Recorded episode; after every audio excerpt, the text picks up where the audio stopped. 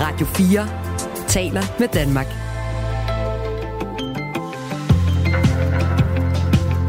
Velkommen til Radio 4 morgen. Faglige foreninger fra sundhedsvæsenet råber op og beskylder regeringen for at spille hasard med det danske sundhedsvæsen. Men det er langt fra første gang, at faglige foreninger råber op om mangel på penge i sundhedsvæsenet. Men det står der stadig, altså sundhedsvæsenet. Så hvorfor hejser foreningerne flaget endnu en gang? Det taler vi med professor i sundhedsøkonomi Jes Søgaard om klokken 20 minutter over syv. Radio 4 taler med Danmark. Hvor går grænsen for, hvad en politiker må tage imod uden at betale for det? Det er en debat, der har kørt siden ombudsmanden i juli rejste en kritik mod Københavns Byråd, hvor politikerne i overvis har fået et guldkort til Tivoli helt gratis. Det må de ikke længere, fordi det kan anses for bestikkelse. Og i Esbjerg Kommune har man netop sagt stop for gratis sportsbilletter til politikerne. Tendensen fortsætter med at brede sig blandt andet i Aalborg Kommune, der nu ændrer deres retningslinjer. Godmorgen, Eva Lange Riese, byrådsmedlem for Socialdemokratiet og medlem af Kulturudvalget i Aalborg Kommune. Godmorgen. Hvordan sådan konkret har I ændret jeres retningslinjer for, hvad byrådsmedlemmer må tage imod af gratis tilbud? Jamen, øh, som du selv siger indledningsvis, så har vi fået nye retningslinjer her øh, per 29.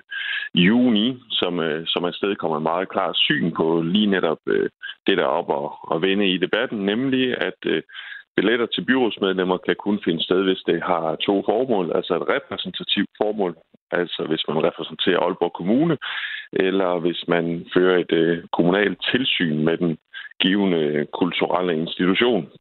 Øh, og der, derunder så har vi fået nogle ret klare beskrivelser af, hvad et repræsentativt formål er, og øh, hvor mange gange man eksempelvis kan føre tilsyn med en, øh, med en øh, kommunal institution eller øh, forening og des lige. Og der, derpå, der er nogle ret klare linjer i det nye i de nye udmeldinger, vi har fået, det er altså, der er en form for en poli- et politisk hierarki, altså en borgmester, en direktør kan repræsentere eller føre tilsyn oftere end et almindeligt øh, byrådsmedlem. Så der er også nye vinde, der blæser i, i Aalborg med, med baggrund i, i, øh, hvad kan man sige, i Tivoli-kortsagen fra København.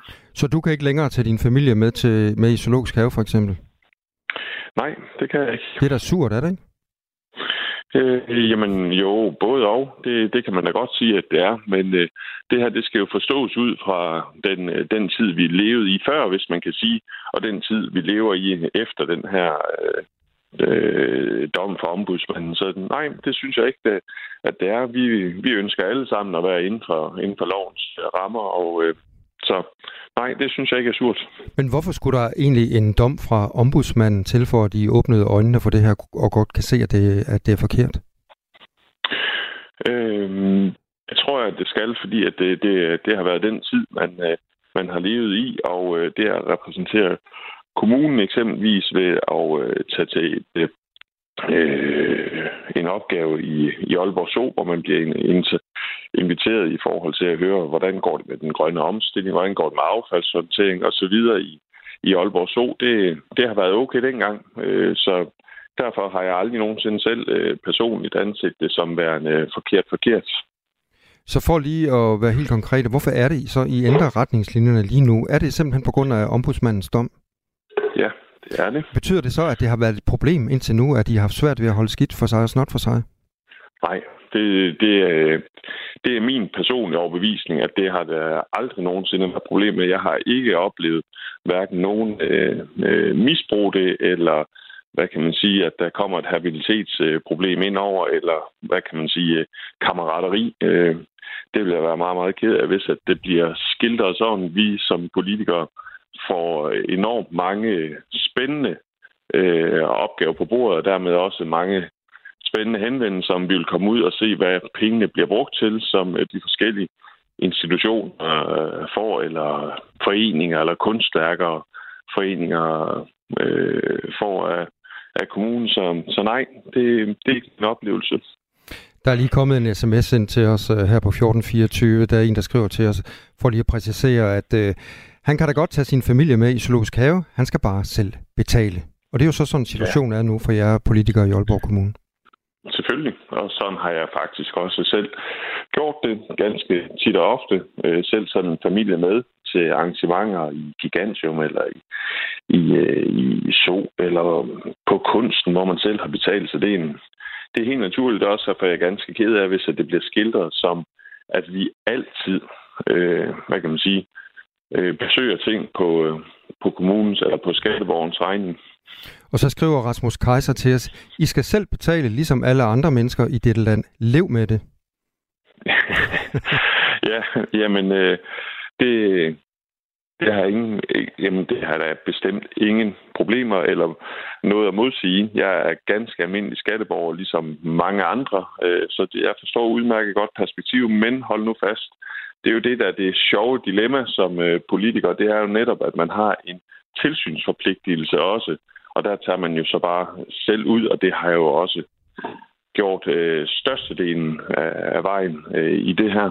Øh, så det, det er det, jeg forsøger at indlede med. Øh, der er det her sjov, sjove dilemma mellem, om man øh, har et repræsentativt formål eller en tilsynsforpligtelse. Eller i det tredje her, hvor der er rigtig mange, der skyder, det er, at øh, hvis at det kan være i privat øje med. Og det private øje med, så at sige, det er det er fuldstændig udvisket fra nu med den nye tid, vi er i. En mail blev for en lille måned siden sendt ud til kulturaktører rundt omkring i Aalborg, hvor de er blevet fortalt, at de ikke skal sende årskort til byrådspolitikerne mere. Fremadrettet er der skærpet fokus på, at byrådspolitikerne kun tager imod tilbud, som er relevant for deres position og embede for kommunen. Så hvor synes du, grænsen går for, hvad en politiker må tage imod uden at betale?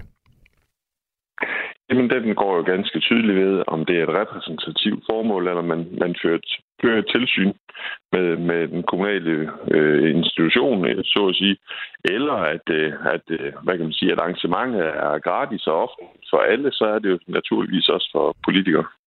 Jeg taler med øh, Eva Lange Ries, der er byrådsmedlem i, i Aalborg Kommune, som altså nu har fået nye retningslinjer for, hvad de må og ikke må som, øh, som politiker. Og jeg ved, øh, Eva Lange Ries, øh, at øh, du har fortalt os, at du stadig blandt andet går ind og ser OB spille fodbold og OB håndbold spille, spille håndbold uden at betale. Hvorfor er det vigtigt, at du kan komme ind og se OB's elitehold spille fodbold for eksempel? Jamen, øh, et, fordi at det sidder i Sundhed- og Kulturudvalget, og øh, det ligger inden for de retningslinjer, der det netop er der, øh, hvad kan man sige, samarbejde med Aalborg Kommune, det er. To, det er fordi, jeg er øh, udpeget til at være formand for Sport Aalborg i det daglige, har et meget tæt samarbejde med de øh, unge atleter, og dermed også atleter på, omkring øh, OB og Aalborg håndbold. Og tre, så skal det siges, at jeg har været på Aalborg Stadion to gange i denne sæson uden at betale, og én gang til Aalborg håndbold. Så det er ikke fordi, at øh, jeg kommer der. Men du kommer øh, stadigvæk til at se fodbold og håndbold uden selv at betale? Det, det har jeg i hvert fald muligheden for, og øh, det vil jeg også tro, at, øh, at jeg gør i, i fremtiden, som enten for at repræsentere kommunen, eller to for at føre et tilsyn. Loven siger sådan her. Offentlige ansatte må som det klare udgangspunkt ikke modtage gaver eller andre fordele for borgere eller virksomheder, som de tilbydes i kraft af deres ansættelse. Begrebet gaver og andre fordele skal forstås bredt og dækker både fysiske ting som f.eks. chokolade, vin og bøger, og ikke fysiske ting som f.eks. tilbud om rabatter, rejser, kurser eller forplejning. Der findes ikke en konkret bagatelgrænse for, hvornår der er tale om en gave. Men Eva Lange Riese, øh, sådan her til sidst, hvorfor er det ikke bare, at de ligesom alle andre borgere i jeres kommune betaler for de kulturelle tilbud, der findes i kommunen? Også håndbold og fodbold. Ja, det gør vi også et øh, langt stykke hen af vejen, men lige netop når det når man inviteres af den øh, pågældende institution, fodbold, håndbold, øh, hvad det nu kan være, øh, og det har et øh, repræsentativt eller et fagligt formål, jamen, så giver det jo lidt sig selv. Så ligger det inden for den politiske ramme, som, øh, som politisk valgt at gøre det. Og afslutningsvis, så vil jeg jo også sige, det er jo også sådan, at man kan selvangive, altså på sin selvangivelse øh, i forhold til gaver og andre ting, så man netop ikke kommer i skattemæssige problemer. Det gør jeg selv hver eneste år. Selvangiver omkring 3.500 kroner på den, øh, på den konto, så det er, en, øh, det er en ny tid, vi er i, og vi forsøger alle sammen at balancere det, og det er vigtigt for mig i hvert fald at sige, at øh, jeg har aldrig nogensinde oplevet at der er nogen, der har været, hvad kan man sige, habilitetsproblemer, eller det er blevet udnyttet groft på ingen måder. Tak skal du have, Eva Lange Riese, byrådsmedlem i Aalborg Kommune for Socialdemokratiet, fordi du var med her til morgen. Velkommen, og god dag til jer. Tak, og lige måde. Radio 4 taler med Danmark. Mens regnen siler ned og temperaturen ligger fast omkring de 20 grader herhjemme, så ser det helt anderledes ud længere sydpå.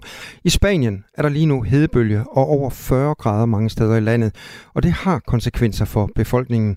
Simon Pereira er dansk autotekniker i Costa del Sol. Han har boet der i to år, og vi talte med ham direkte fra Costa del Sol tidligere på morgenen, hvor det allerede var 28 grader, og varmen den er vildere end normalt, fortæller han. Ja, men den, den, den er lidt ekstrem, det må man sige. Det er jo øh, altså det, det er noget varmere nu, end det plejer at være på det her tidspunkt. Normalt så er det jo august, at der er så varmt her, hvor øh, at de fleste holder ferie, også spanierne. Så, så derfor så er man jo lidt mere ramt af det. Hvad har det betydet for dig personligt, at der er omkring de her 40 grader nu? Ja, det eneste, der betyder, det er, at vi går lidt tidligere hjem fra arbejde. Øh, hernede, der har man jo normalt så håndværker de her siesta mellem to og fire, så de fleste, de kommer ikke rigtig tilbage til arbejdet igen de bliver hjemme, fordi det er så varmt, så, så dagen er blevet lidt kortere. Og så kan jeg se, at nu, her, nu møder jeg selv lidt tidligere, at, at det er der flere, der gør. Trafikken den er lidt mere hæftig om morgenen, fordi folk de kører tidligt ud af arbejde, ikke? Der er jo en del turister, der har rejst øh, til Costa del Sol for at flygte fra den danske sommer. Hvordan fornemmer du, at uh, turisterne dernede, hvor du er, tager imod den her ekstreme varme? De er selvfølgelig glade for, at det er varmt, men, men de fleste siger faktisk, at det er for varmt. Dem jeg sådan møder på gaderne. Øh, så de, de flygter lidt fra regnvejret, man kommer ned til noget, der er, der er alt for varmt. Så det er altså varmere, end, øh, end, end det plejer at være. Hvad gør øh, turisterne så, når, øh, når det næsten ikke er til at holde ud at være der? Jamen, de søger jo skyggen. Søger skyggen og drikker noget mere væske, tager på stranden, bruger den pool, de har. Hvordan oplever du øh, varmen får af konsekvenser øh, der, hvor du er øh, på Costa del Sol? Altså, konse- konsekvenserne er jo, at der selvfølgelig kommer en masse restriktioner på brug af vand hernede. Der kan jo være en vaskehal og sådan nogle ting. De lukker i nogle, i nogle tidsperioder, sådan noget, hvor man ikke kan bruge dem. Og så nogle kommuner, hvis ikke alle kommuner snart, øh, siger, at du, du må ikke fylde vand i din swimmingpool og sådan noget, for at spare på de øh, ressourcer, der er hernede. Der er nogle, der er sådan nogle vandreservoirer, der ligger rundt omkring. Der er nogle af dem, de er, så vidt jeg har fået at vide, er, er tomme.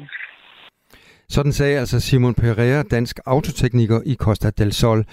Andreas Nyholm er værvært på TV2. Ham talte jeg også med tidligere på morgenen, og han sagde, at varmen ser ud til at fortsætte sydpå. Det er en øh, langvarig hedebølge, Spanien kommer til at opleve, og det er specielt sådan øh, området fra, fra Malaga og over mod solkysten, så øh, det, det er, det er øh, en, en 5 grader varmere, end det normalt er her i, i juli, som selvfølgelig er en varm måned, men, men det normale er altså mere, at man ligger på et par 30 grader, end, end man ligger tæt på 40, eller i nogle tilfælde kommer man lidt ind i landet, jamen, så ligger vi jo op på sådan par 40 grader. Det kan altså godt komme helt op omkring. Hvis man tager ind til Zaragoza og sådan noget, der er ikke så mange turister, men der kan vi altså godt nærme os også 45 grader her, både i weekenden og, og i næste uge. Hvordan øh, oplever I øh, som, som værværter og meteorologer øh, øh, det her fænomen lige nu? Er det meget værre, end, øh, end vi plejer at, at, at se det på den her årstid? Det er intenst. Der er ingen tvivl om, det er, det er ret ekstremt, det vi oplever i år. Det er faktisk ikke kun i Spanien, det er også noget, som spreder sig faktisk helt op over Italien, Sardinien, Sicilien og, og faktisk øh, nærmest hele Middelhavet. Så man kan sige, at rigtig mange mennesker tager på sommerferie til de her regioner, også Grækenland, som har haft over 40 grader her de sidste par dage. Jamen, så fylder det meget, fordi at øh, mange danskere, som måske glæder sig til at komme afsted fra det her lidt ustadige danske sommervejr, jamen, de kommer ned i noget, som de måske ikke øh, havde håbet på. Altså, mange håber på 30 grader og en, og en poolferie, men, men 40 grader i skyggen, og det skal man huske på, det er i skyggen. Det er ekstremt varmt, og der er altså flere steder, både i Italien og Spanien, som kommer op over 40 grader i skyggen i, i flere timer sådan efter, efter frokost. Og, og så er det jo også temperatur, der ude på aftenen ligger sådan på 35 grader, når man måske sidder og spiser. Det, det, er, det er rigtig varmt, og, og nattemperatur heldigvis har, har mange nok måske adgang til aircondition, men ellers er det jo nattemperatur, som nogle steder ikke kommer, kommer meget under 25, og også øh, enkelte steder ikke kommer under 30 grader om natten, så har man svært ved at sove i Danmark, så får man nok udfordringer dernede, hvis man ikke har, har booket aircondition. Så Andreas Nyholm, øh, hvad siger det her så om øh, situationen øh, sydpå lige nu, at temperaturen de er, de er så ekstreme?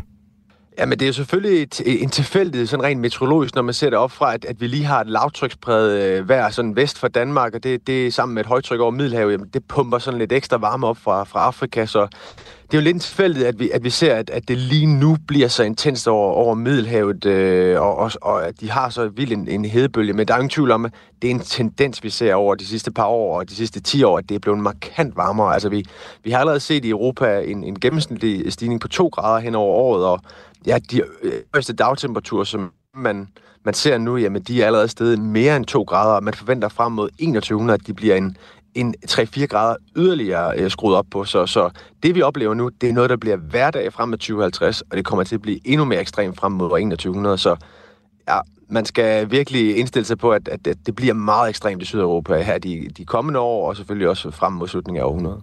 Og hvis vi så lige kigger på, øh, på i dag, hvor øh, temperaturen her i Danmark jo næppe kommer over de de 18-20 grader. Kan vi forvente, at vi får bare lidt af den her varme fra, fra syden op til, op til os de næste dage?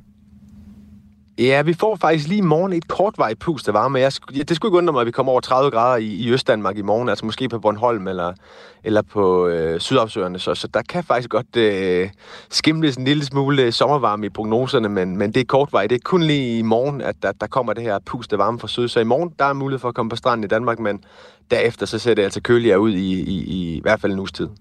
Sådan sagde Andreas Nyholm, der er værvært på TV2, da jeg talte med ham tidligere på morgenen. En 30-årig læge er blevet idømt to års fængsel for at have begået seksuelle overgreb. Jeg troede jo, at det var rigtigt, hvad han sagde, når han skulle ind og undersøge. Han er kendt skyldig i at have voldtaget to kvinder ved brug af sine hænder. Jamen, det var en nødvendighed. Det var meget vigtigt at være grundig i sin undersøgelse. Radio 4 undersøger dykker ned i sagen om overgreb og blodfærdighedskrænkelser på flere af landets sygehuse, hvor en læge har forgrebet sig på kvindelige patienter. Der begynder jeg sådan ligesom at tænke, at der er noget galt her. Men jeg tør egentlig ikke rigtig at, at gøre noget. Det var jo en læge, der stod over for mig. Men kunne han have været stoppet tidligere? Det spørgsmål jagter Radio 4 undersøger svar på i serien I hænderne på et doktor. Lyt med i Radio 4's app eller der, hvor du lytter til podcast. Regeringen gambler med sundhedsvæsenet, når de laver besparelser. Sådan falder budskabet i et åbent brev fra næsten 30 faglige foreninger i hovedstadsområdet. Brevet er adresseret til finansminister Nikolaj Vammen, sundhedsminister Sofie Løde og udenrigsminister Lars Løkke Rasmussen. Det er dog langt fra første gang, at faglige foreninger råber op om mangel på penge i sundhedsvæsenet. Det er nærmest sket årligt siden 2017. Det viser en simpel søgning på internettet. Og sundhedsvæsenet står der altså stadig. Det er ikke brudt sammen. Du kan godt blive opereret, du kan få behandling, og du kan også ringe efter en ambulance. Så er det Ulven kommer om igen. Godmorgen, jeg Søgaard, professor i sundhedsøkonomi på Syddansk Universitet. Godmorgen. Er sundhedsvæsenet særligt presset lige nu her øh, midt i 2023? Ja, det vil jeg mene, det er. Uh, vi ser faktisk uh, meget lange ventetider. Der er noget variation i dem, men øh, der er længere ventetider, end der for eksempel var i øh, 2017, altså før corona. Og øh, vi ser også problemer på øh, akutmodtagerafdelingerne, hvor de er hårdt presset. Og så har vi jo øh, udfordringer på kræftområdet, øh, som er særligt tidskritisk i mange områder, øh, i mange tilfælde, og der er antallet af behandlinger, der sker inden for det, vi kalder de, øh, de, øh, altså de pakkespecifikke ventetider, der er antallet af dem, det er faldende, øh, så der venter patienterne også. Psykiatrien er hårdt presset, så ja, vi har et usædvanligt hårdt presset sygehusvæsen. Så når de faglige organisationer siger, at regeringen spiller hasard med sundhedsvæsenet, når de ikke sætter flere penge af, er du så enig i det? Ja, det er jeg, og det er især kombinationen af, at øh, regeringen samtidig med, at der kommer meget stramme bevillinger, der er en lille smule vækst, men meget lidt vækst, men samtidig kommer de jo med store forventninger øh, til befolkningen, altså siger hele tiden, om nogle få år kommer vi med en hel masse penge, og befolkningen tror, jamen så kommer de nu, men de kommer netop om nogle år, hvis de kommer. Øh, de udsteder forskellige garantier og så videre, så altså kombinationen af, at de hele tiden øger befolkningens forventninger til hospitalsbehandling, samtidig med, at de strammer på bevillingerne, det er, det er altså en uheldig udvikling. Så manglende tillid øh, til politikerne, hører der sige? Ja, det, det, altså det, det er så din fortolkning om, det er manglende tillid, fordi øh, altså det kan jo simpelthen også være, at politikerne, og især inde på Christiansborg og i regeringen, ikke er helt klar over, hvor galt det står til. Altså det tror jeg nu egentlig nok. Altså sundhedsminister Sofie Løde har for nylig været ude og sige, at det faktisk er komme bag på hende, hvor, hvor, hvor svært det står til, især på sygehusene. Øh, men altså, jeg, jeg forstår ikke den kombination af, at de øh, er med til at og øge forventningerne samtidig med, at de strammer på bevillingerne. Den, den kombination er altså meget uheldig. I 2017 var der opråb fra psykiatrien om finansiering til at dække personalemangel, og i 19 råbte adskillige sundhedsaktører op om flere penge til sundhedssektoren. Samme år råbte 30 sundhedsorganisationer op om bedre vilkår. I 21 gik 44 sundhedsorganisationer sammen for at presse på for en sundhedsreform. Og i 22 gik 10 aktører sammen i fælles opråb om at sikre psykiatrien bedre. Og nu altså øh, bliver der flaget, det røde flag, hejst igen. Hvad hjælper sådan et øh, opråb, som vi nu ser fra, øh, fra de her fagforeninger? Altså, jeg vil øh, formode, at, at politikerne lytter. Øh, både øh, politikerne i vores øh, fem regionsråd, og øh, øh, de nationale politikere, altså både regering og folketing.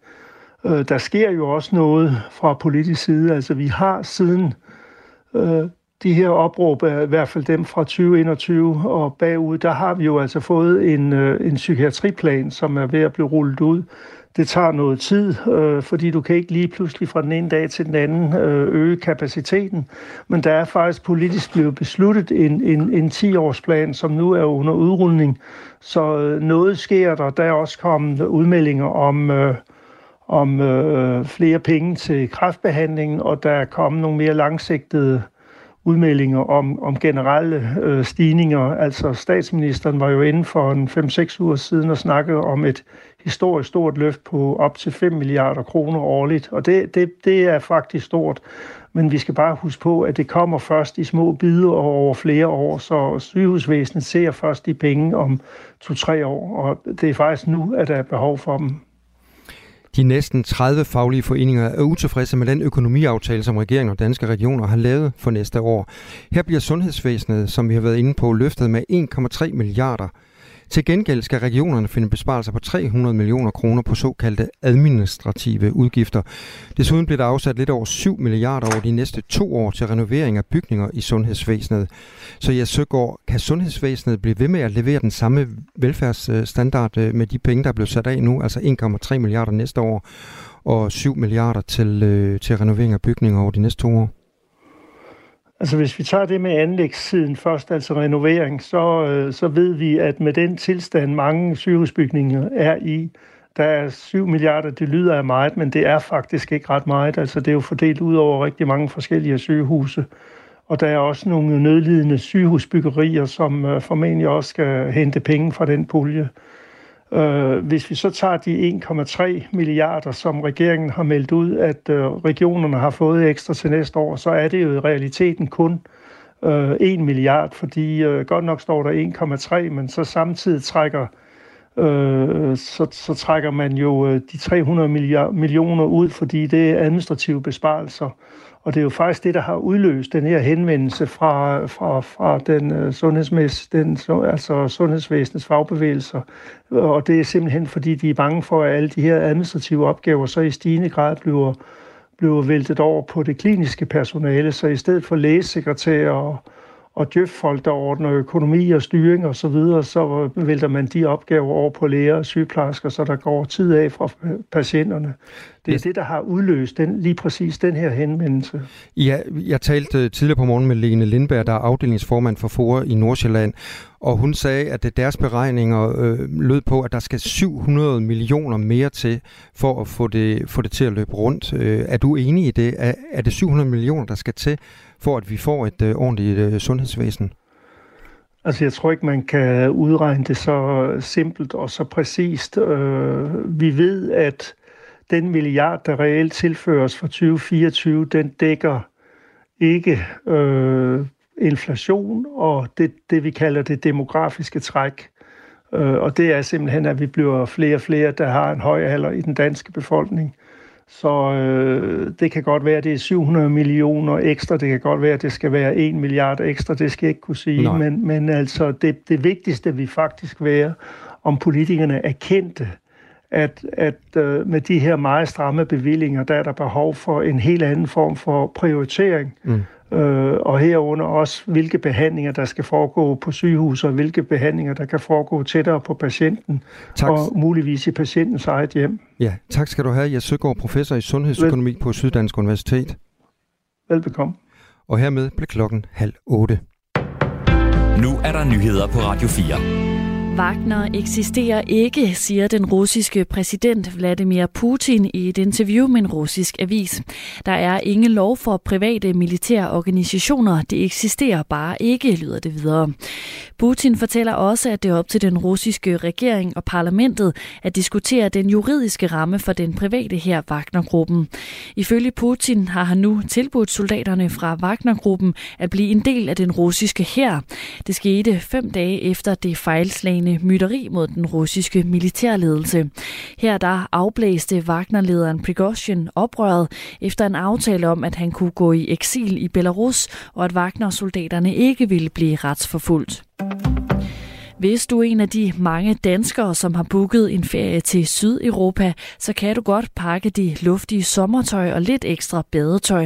I Spanien er der lige nu hedebølge og over 40 grader mange steder i landet. Ja, men den, den, den er lidt ekstrem, det må man sige. Altså, det, det er noget varmere nu, end det plejer at være på det her tidspunkt siger danske Simon Pereira, som har boet i Spanien ved Costa del Sol i to år.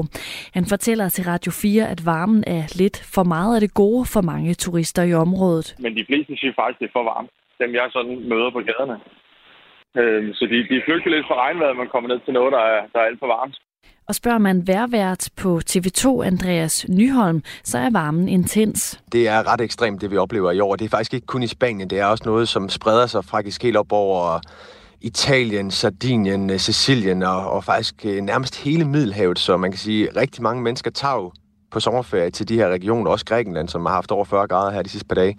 Mange håber på 30 grader og en, og en poolferie, men, men 40 grader i skyggen, det er ekstremt varmt.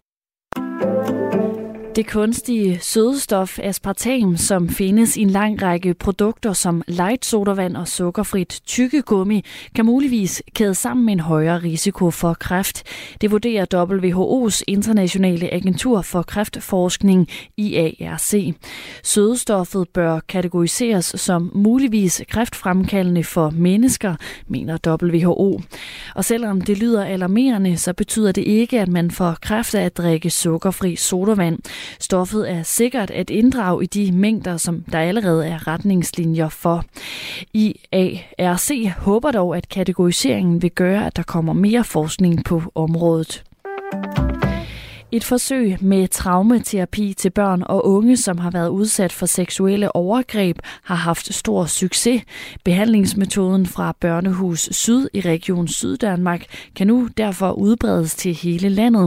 Det siger Rasmus Brun, der er leder af børn, unge og familier i Social- og Boligstyrelsen. Det er blevet en succes, fordi at, at øh, metoden, som vi bruger, øh, har vist sig at at have en rigtig, rigtig god effekt på de her børn. Vi ser blandt andet en, en signifikant reduktion i deres PTSD-symptomer og en markant reduktion i deres depressionssymptomer, og så ser vi en øh, markant bedre trivsel hos børnene.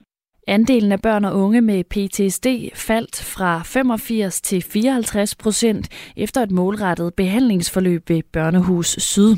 Og andelen af børn, der havde en klinisk depression, faldt tilsvarende fra 81 til 31 procent. Kun få kommuner tilbyder i dag et specialiseret tilbud til børn og unge, som har været udsat for seksuelle overgreb, og tilbudene de er meget forskellige.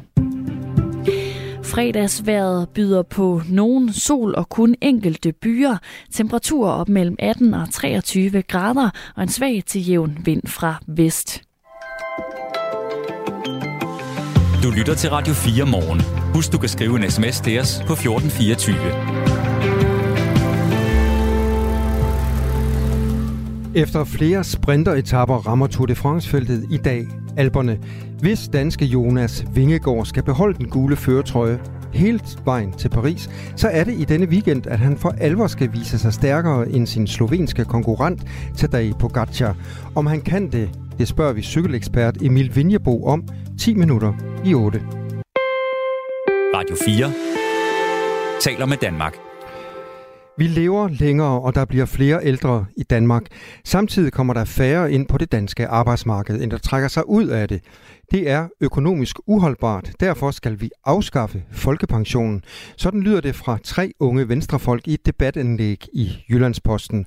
Og med os nu har vi en af skribenterne til læserbrevet. Det er Mads Amstrup, arbejdsmarkeds- og erhvervsordfører i Venstre Ungdom. Godmorgen til dig. Godmorgen. Lad os lige øh, kort øh, slå fast, hvorfor er det, I vil droppe folkepensionen? Du vil jo gerne lige til at starte med at sige til en start, at vi vil, ikke, vi vil gerne afskaffe folkepensionen, men vi vil gerne gøre det progressivt, så det bliver hen over en lang periode som, som en udfasning, og ikke bare afskaffe fra den ene dag til den anden.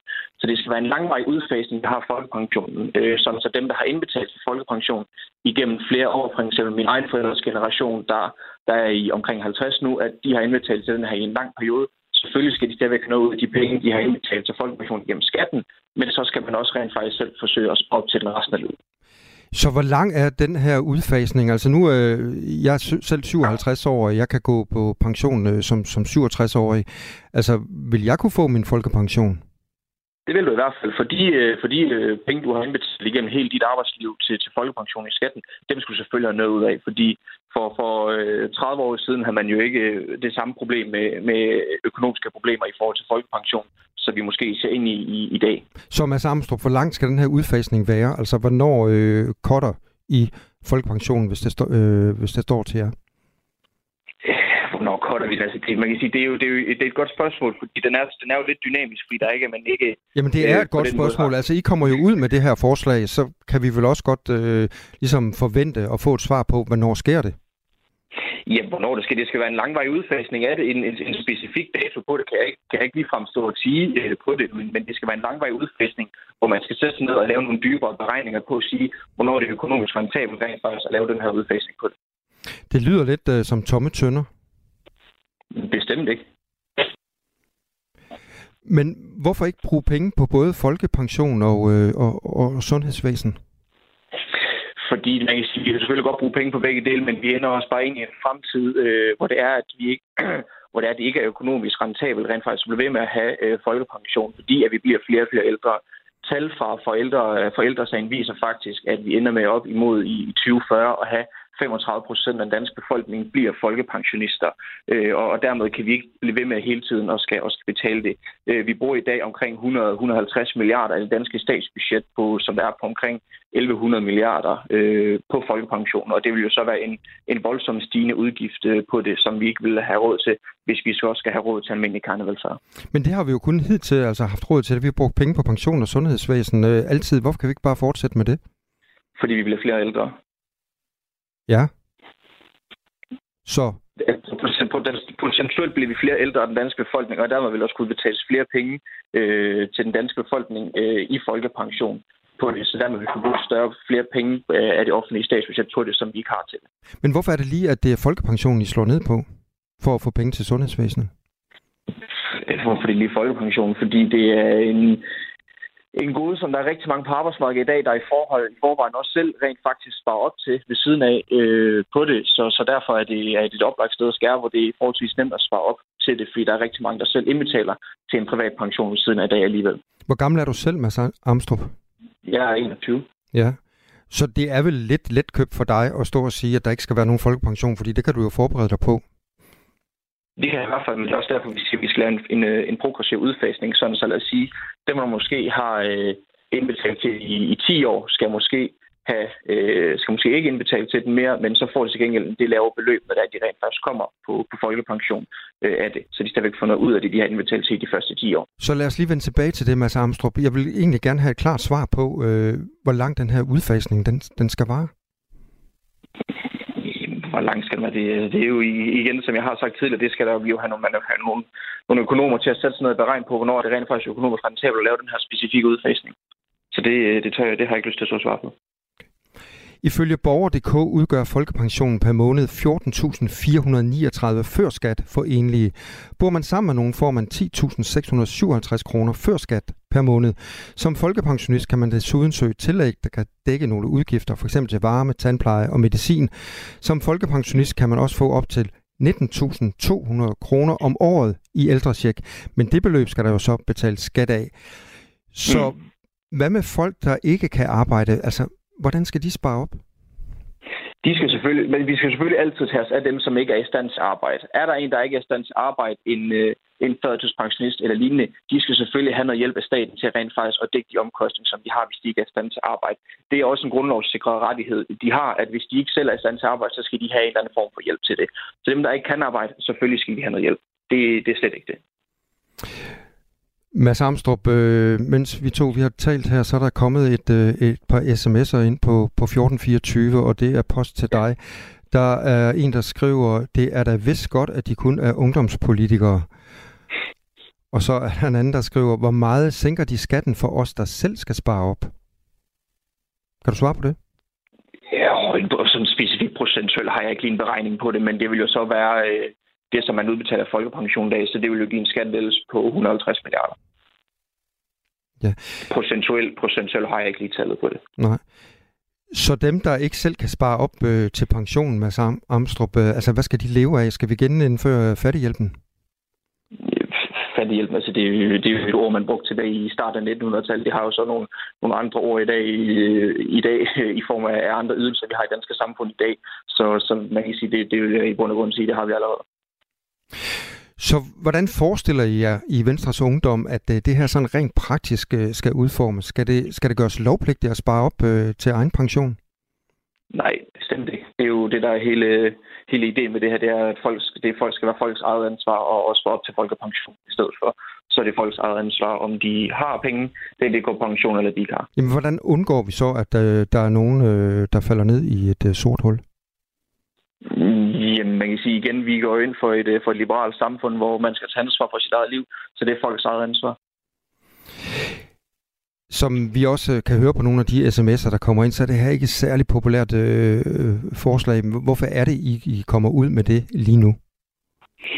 Jamen, vi kommer ud med lige nu, fordi vi jo i, vi har jo i lang tid i VU ment, at man skal afskaffe folkepension, og, og nu havde man øh, nu havde det var det på tide at bringe den her op igen. Den har været, været frem før fra os af.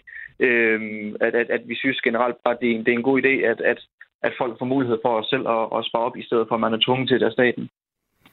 Jamen hvad så, hvis der alligevel er nogen, øh, der ikke sparer op til egen pension? Hvordan undgår I så, at det bliver en økonomisk byrde for, øh, for samfundet? Hvis det ikke er lovpligtigt at spare op?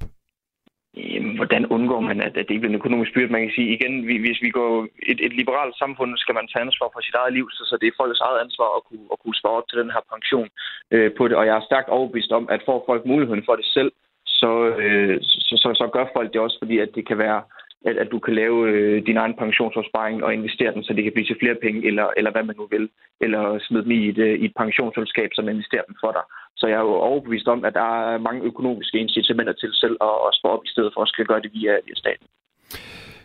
Der er kommet en sms fra, fra Lena i Aarhus. Hun skriver, Jeg bliver bange ved at høre det her interview, der foregår lige nu. Jeg er førtidspensionist, fordi jeg har sklerose. Hvad sker der, når jeg kommer i pensionsalderen?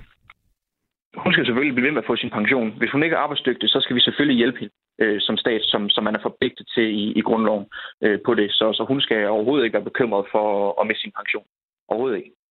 Dem, der ikke er arbejdsdygtige eller ikke har haft mulighed for at spare op til det, fordi at de har haft en eller anden form for lidelse, der gør, at de ikke har kunnet arbejde, skal selvfølgelig have en eller anden form for, for hjælp til det og kunne leve. Tak skal du have, Mads Amstrup, arbejdsmarkeds- og erhvervsordfører for Venstre Ungdom. Tak fordi du var med her til morgen. Selv tak. Det her er Radio 4 morgen. Hvor går grænsen for, hvad en politiker må tage imod, uden at betale for det? Det er en debat, der har kørt siden ombudsmanden i juni rejste en kritik mod Københavns byråd, hvor politikerne i årvis har fået et guldkort til Tivoli. Helt gratis. Det må de så ikke længere, da det kan anses for bestikkelse. Og i Esbjerg Kommune har man netop sagt stop til gratis sportsbilletter til politikerne. Tendensen fortsætter med at brede sig, blandt andet i Aalborg Kommune, der nu ændrer deres retningslinjer.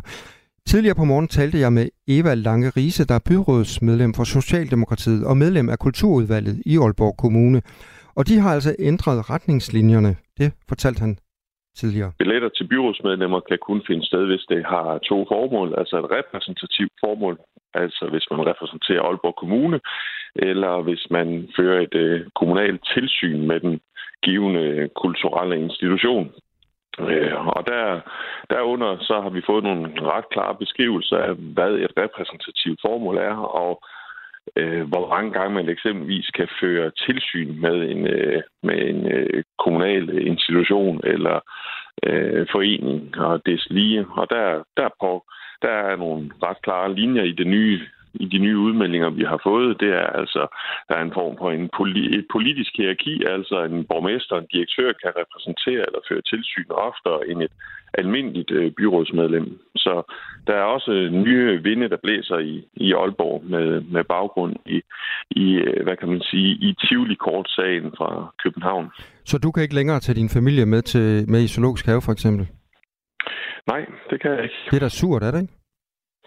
Øh, jamen jo, både og. Det, det kan man da godt sige, at det er. Men øh, det her, det skal jo forstås ud fra den, øh, den tid, vi levede i før, hvis man kan sige, og den tid, vi lever i efter den her øh, øh, dom fra ombudsmanden. Så nej, det synes jeg ikke, at det er. Vi, vi ønsker alle sammen at være inden for, inden for lovens rammer, og øh, så nej, det synes jeg ikke er surt.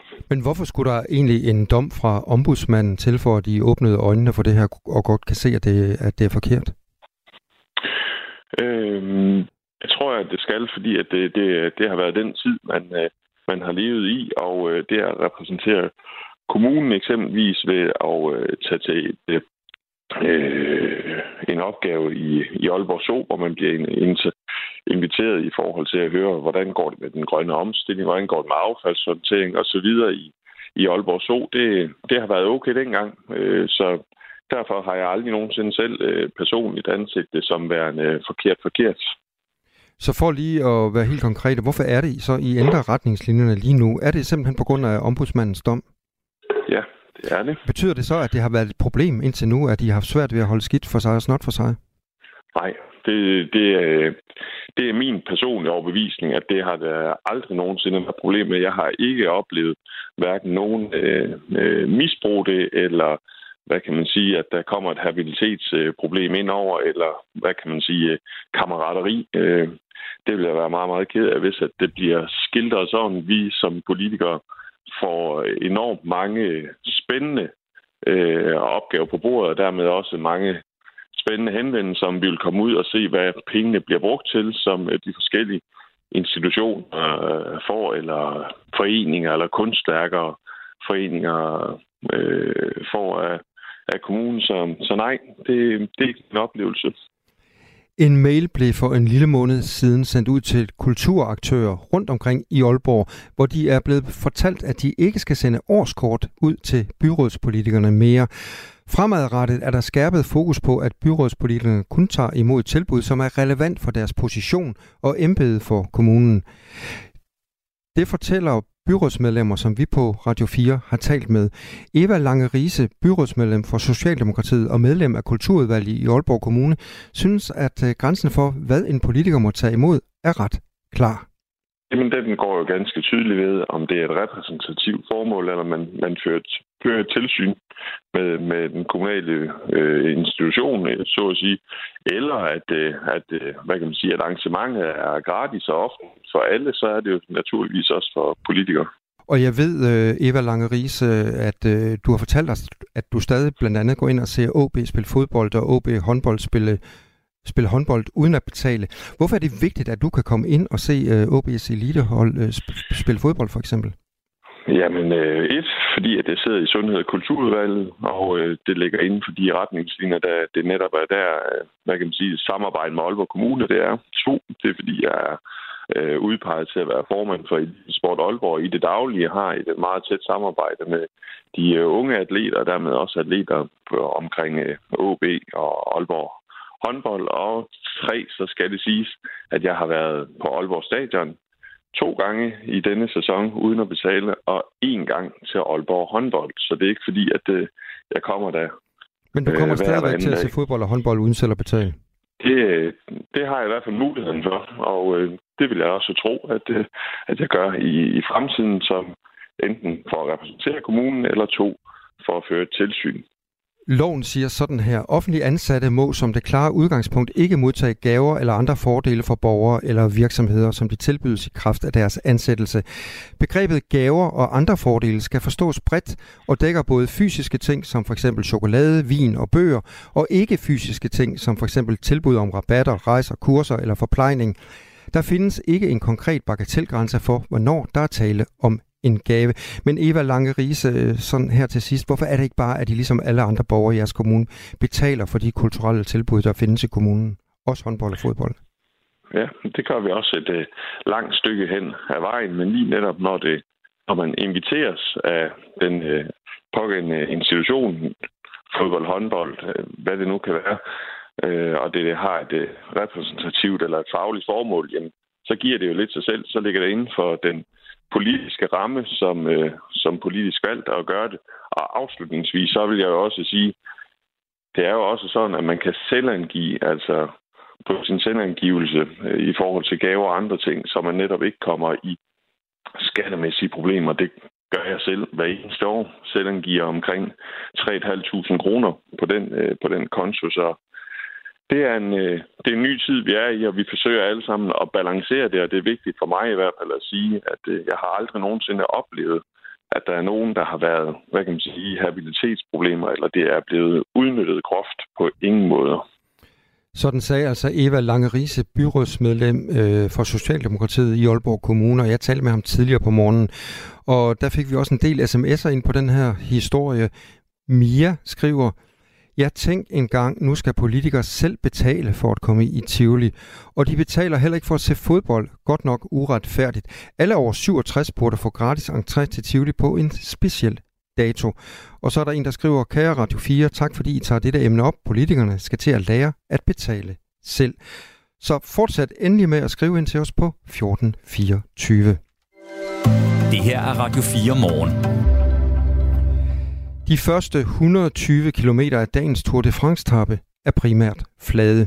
Men så bliver det alvor. De sidste 17 km de går nærmest direkte op i himlen, for etappen slutter på bjerget Grand Colombier. Afslutningen markerer, at feltet fra i dag rammer de franske alber, og derfor så kan det afgøres, om Jonas Vingegaard kan etablere sin anden Tour de France-sejr, eller om han må overlade den gule førtrøje til hans ærkerival Tadej Pogacar. Godmorgen Emil Vinjerbo, cykelekspert for TV2. Godmorgen, godmorgen. Lad os lige begynde med dagens etape. Hvad er det for noget, værre noget, der venter rytterne i dag? ja, hvad er det for noget værre noget? Ja, det er jo, som du siger, øh, alberne starter i dag. Og øh, lad os sige, det er en, en appetizer med Grand Colombia, hvis vi kan kalde det en appetizer. Men det er jo eneste rigtige stigning i dag som de slutter på toppen. Øh, weekendets arbejde er mere, mere modbydelig og som med, med rigtig mange højdemeter hele dagen. Øh, men, øh, men i dag øh, bliver også et slag til sidst. Emil Vingegaard, nu følger jeg også med i, i, i Tour de France, sådan i hvert fald øh, sådan lidt on and off. Og jeg har jo hørt øh, dig og øh, Dennis Ritter og Rolf Sørensen flere gange sagt, at det, der skal til for at vi ser øh, øh Vingegaard øh, virkelig gøre det mm. onde ved Pogacar, det er de her lange stigninger. Og det kommer så i dag øh, 17 km, så hvad kan vi forvente af Vingegaard i dag? Ja, det er rigtigt. Øh, Vingegaard er god på længere stigninger, men øh, jeg tror altså, Pogacar øh, følger ham til det også i dag. Det, øh, man skal huske på, det er, at øh, det er en ret nem dag inden Grand Colombier. Og Jonas Vingegaard har brug for for en dag, hvor der er mange højdemeter hen til sidste bjerg, for, øh, for tror jeg, at kunne have muligheden for at køre fra Pogacar, da han er for, han er for god på, på friskheden, så at sige. Altså, han, han er så god en cykelrytter, øh, og jeg frygter faktisk lidt, at han godt kunne tage tid på Jonas i dag. Øh, men så venter der nogle dage, der passer Jonas bedre her lørdag og søndag. Det lyder lidt sort, det der. ja, men altså, for cykelløbet er det jo fantastisk, øh, skal vi huske på, fordi de er så lige. Og, øh, og man frygtede næsten, at at Jonas ville vinde med flere minutter på første rigtige bjergetap. Jeg gjorde i hvert fald, fordi på cykelløbets skyld ville det der være ærgerligt. Nu ligner det, at vi har to, to øh, topfavoritter, der er på meget, meget samme niveau. Øh, men jeg vil stadig sige, at hvis jeg skal vælge en, en vinder i, i Paris, så er det, så er det Jonas Vingegaard. Så det vi kan se i dag, altså Grand Colombier, øh, det her bjerg, hvor, hvor der er 17 km øh, stigning til allersidst. Øh, så det jeg ja. hørte dig sige, det er mest et uh, Pogacar-bjerg, end det er Vingegaard-bjerg? Ja, altså jeg vil sige, det er, det er nok lige godt til dem begge to. Det, der kan spille ind, det er, at det er rigtig varmt. Øh, det bliver rigtig varmt i dag. Det bliver over 30 grader på foden af Grand Colombier, og, og det ved vi, Vingegaard er god i, men uh, Pogacar har forbedret sig på det punkt også, og har vist tidligere her i turen, at han er god i varmen og ikke gået ned. Så øh, i dag kunne godt gå ind og blive en Pogacar-dag, men øh, jeg vil ikke afvise, at Vingegaard stadig kan køre fra ham. Men, men hans terræn, Vingegaards terræn, er mere øh, på, på morgendagens etape og søndagens etape. Og så hviledag, efter hviledagen på, på mandag, så er der jo enkeltstart, og, øh, og så kongetappen på, på, på øh, onsdag må det være. Så de næste mange dage her, altså klassementsdag, så der, der er noget at glæde sig til. Ja, dagens etape, det er jo så den 13. Øh, i årets Tour de France, og den foregår, som vi har talt om, i de franske alber, ligesom etaperne mm. lørdag og søndag. I øjeblikket fører Jonas Vingegaard løbet øh, ned til Tadej Pogacar med 17 sekunder. Så Emil Vinjabo, cykelekspert på øh, TV2.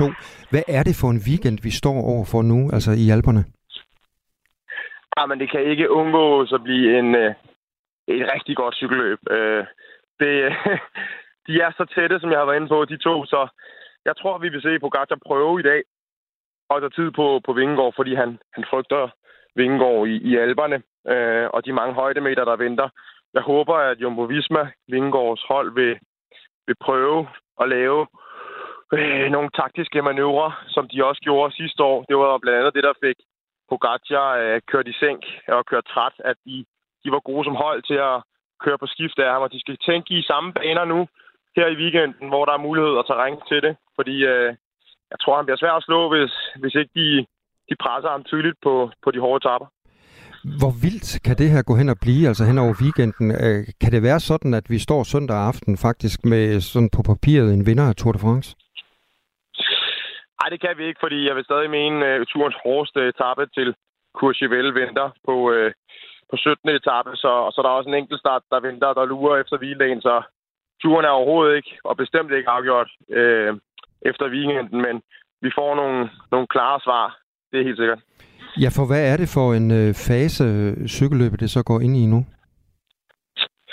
Ja, men det er jo ved at være afgørende fase, og, og de har indtil videre kørt kortere stigninger, så at sige. Altså, det har været det har ikke været længere end, de har kørt Tourmalet, men det har ikke været finalebjerget.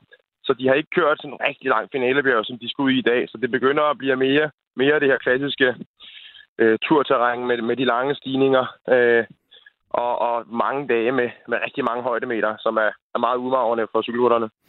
Nu har vi så været inde på, at øh, de her etaper, der kommer hen over weekenden, det er en kamp mellem øh, Tadej øh, Pogacar og Jonas Vingegaard. Øh, mm. Men er der nogle andre danskere, vi skal holde øje med øh, de næste par dage? Ja, men der er jo selvfølgelig flere danskere, der øjner muligheden for et udbrud. Øh, og det, det er svært. Altså, det er så hårdt terræn, men allerede i dag tror jeg, at for eksempel øh, Uno X-danskerne, Anton Charmi og Jonas Gagård, de, øh, de håber, at udbruddet kan få lov, så at sige, at køre, øh, køre hjem og køre med tabasejren, Men øh, jeg tror, øh, det bliver favoritterne, der skal køre om sejren i dag. Men, men de skal gå efter det og, og prøve at ramme øh, udbrudene de næste tre dage. Hvad med sådan en som Skjelmose? Han har jo prøvet og prøvet og prøvet, og det er ikke rigtig blevet til mm. noget nu. Øh, er det terræn for ham? Kan vi, kan vi se ham øh, på podiet, ja. tror du? Skjelmose er rigtig godt kørende, og prøvede også i går. Han har prøvet flere gange, men, men han lige manglet det sidste. Det var også i udbrud for nogle dage siden, og, og kom i top 10. Øh, så han er, han er der. Han er godt kørende. Øh, jeg tror, etappen på, på lørdag han selv udpeget til at kunne være en dag for ham. Øh, slutter også med en, en nedkørsel øh, til sidst, og en etape, han har kørt før Tour de France, øh, da han jo prøvede, da han jo gerne ville have kørt klassement, så han havde været på en masse rekognosceringsture og kigget på alberne især. Så han kender, øh, han kender etaperne, der venter, og, og lørdagens etape har han selv sagt, øh, kunne være en mulighed for ham. At prøve at ramme udbruddet og, og vinde etappen. Så Emil Vinjebo, hvis vi lige skal øh, slå en sløjfe på det her øh, interview, og lige rette blikket igen mod Vingård på Gatsja. Hvordan mm. tror du, at øh, klassementet samlet kommer til at se ud, øh, når det er slut på søndag i Alperne? Ja, men øh, for at sætte det lidt på spidsen, så kunne jeg godt se et scenarie, hvor Pogacar er i gult i aften, men så er Vingegaard i gult på søndag. Det var den korte analyse. Ja, så er det sat på spidsen, og så får vi godt cykelløb. Sådan lød det altså fra Emil Vinjebo, cykelekspert på TV2. Tusind tak, fordi du var med her til morgen, og god dag til dig. Tak, lige måde. Det her er Radio 4 morgen. Og det er altså i dag I på TV2 kan følge med øh, i det store slag på øh, bjerget Colombie. Klokken er blevet 8. Du har lyttet til en podcast fra Radio 4. Flere episoder i vores app, eller der, hvor du lytter til podcast. Radio 4 taler med Danmark.